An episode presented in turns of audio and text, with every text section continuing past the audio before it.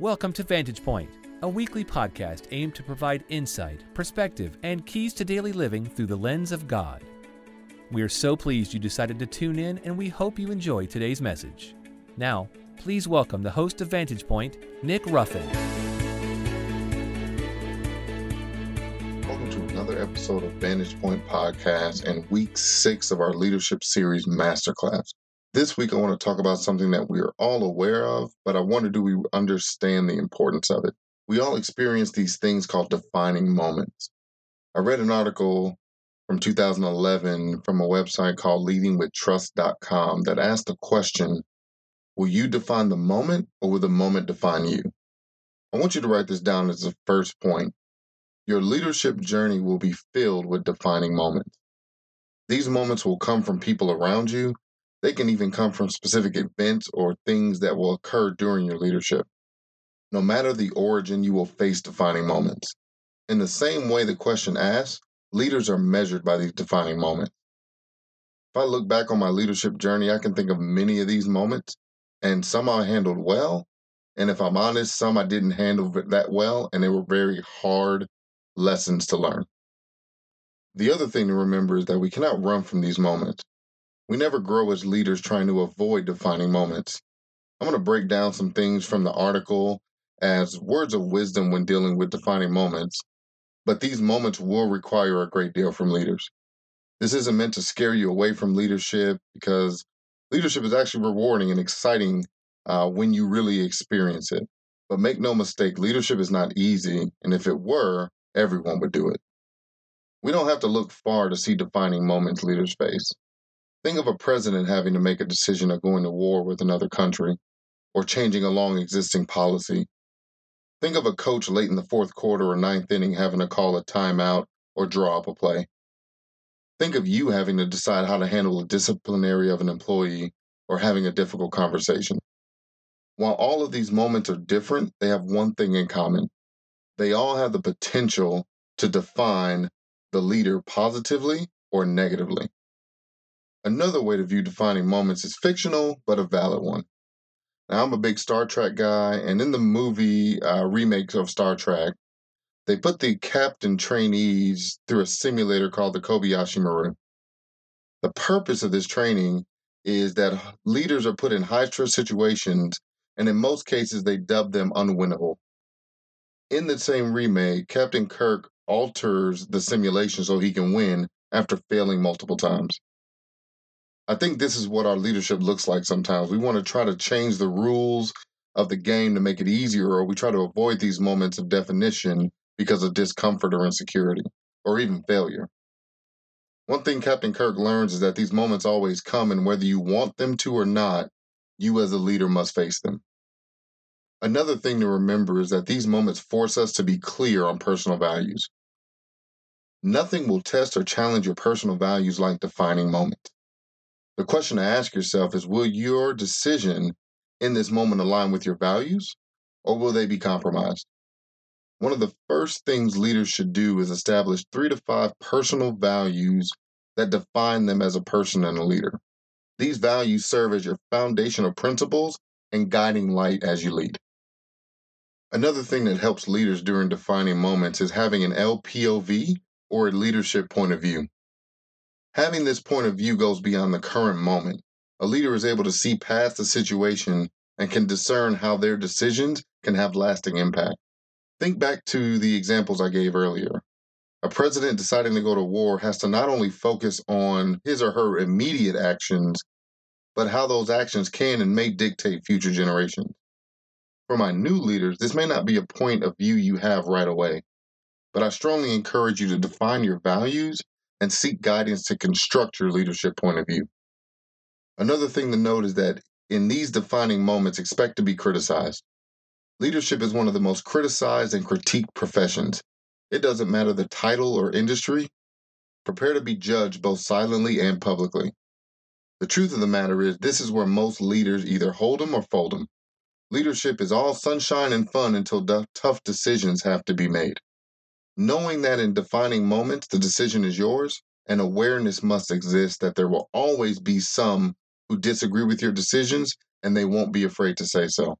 Leadership should never make their decisions based on what other people might think, but defining leadership is making or making those choices that are in alignment with your personal and organizational values that achieve goals. Defining moments often come with a personal toll to the leader. The cost might be stress or popularity, friends, or anything. But any leader should seek the counsel of trusted advisors or mentors before making decisions, if at all possible. Many leaders fail because they rush to judgment and make decisions based on feelings or other factors. Those same tough decisions we have to make can bring a whirlwind of emotion and thoughts that can affect leaders in many ways. Time magazine did an article looking at presidents since Lyndon B. Johnson and how they age in office. Most consider being the president of the United States one of, if the not, most stressful jobs in the world. In each photo, you can see how much each president aged over their four or eight years in office, whether it was going from a full head of black or brown hair to now a full gray or white hair, or even more defined wrinkles over time, you can see the toll that the presidency took on these men. The last thing to note about defining moments is never forget them. We can always recognize them after the fact. The bad thing is that usually means that we most likely missed the moment that and it defined us. Defining moments rarely sneak up on us. Like a pending storm, certain conditions occur that lead up to those moments. Never forgetting our moments helps us remember the specific conditions that occurred that sparked defining moments. I attend Transformation Church here in Tulsa, Oklahoma, and about four years ago, our founding pastor made a change in leadership. Bishop Gary McIntosh stepped aside and handed the keys to a young pastor named Michael Todd. One thing I remember he said in his video announcement was that he felt the winds of transition. He was referring to spiritual winds, and this was a defining moment not only for him but this ministry. Had Bishop Gary not succumbed to those winds and, been adherent and obedient to the Holy Spirit and what he heard, then what we experience now as Transformation Church may never have happened. We see a huge move of God in that church where we've now grown to four services, an online community in the tens of thousands, and a global ministry that represents God to the lost and found for transformation in Christ. Never forget those times when the winds are trying to get your attention. Your decision could lead to lives being changed. In looking at this concept of make or break moments, there are some key things that show us how Jesus dealt with defining moments. One major moment in his, in his ministry is the temptation he endured in the desert. This specific moment fits so well with this narrative of defining moments because in the ministry of Jesus, these 40 days would be a set of three defining moments that he would have to endure. In both Matthew and Luke, and briefly in Mark, we read how Jesus is about to embark on these crucial moments. Luke 4, verses 1 and 2 read Jesus, full of the Holy Spirit, left the Jordan and was led by the Spirit into the wilderness, where for 40 days he was tempted or tested by the devil. He ate nothing during those days. At the end of them, he was hungry. Note how Jesus is led after being filled with the Holy Spirit. One chapter before he was baptized. In other words, he established his core values, what he stood for, his LPOV. We talked about knowing the winds and conditions. When you set your values in LPOV, get ready.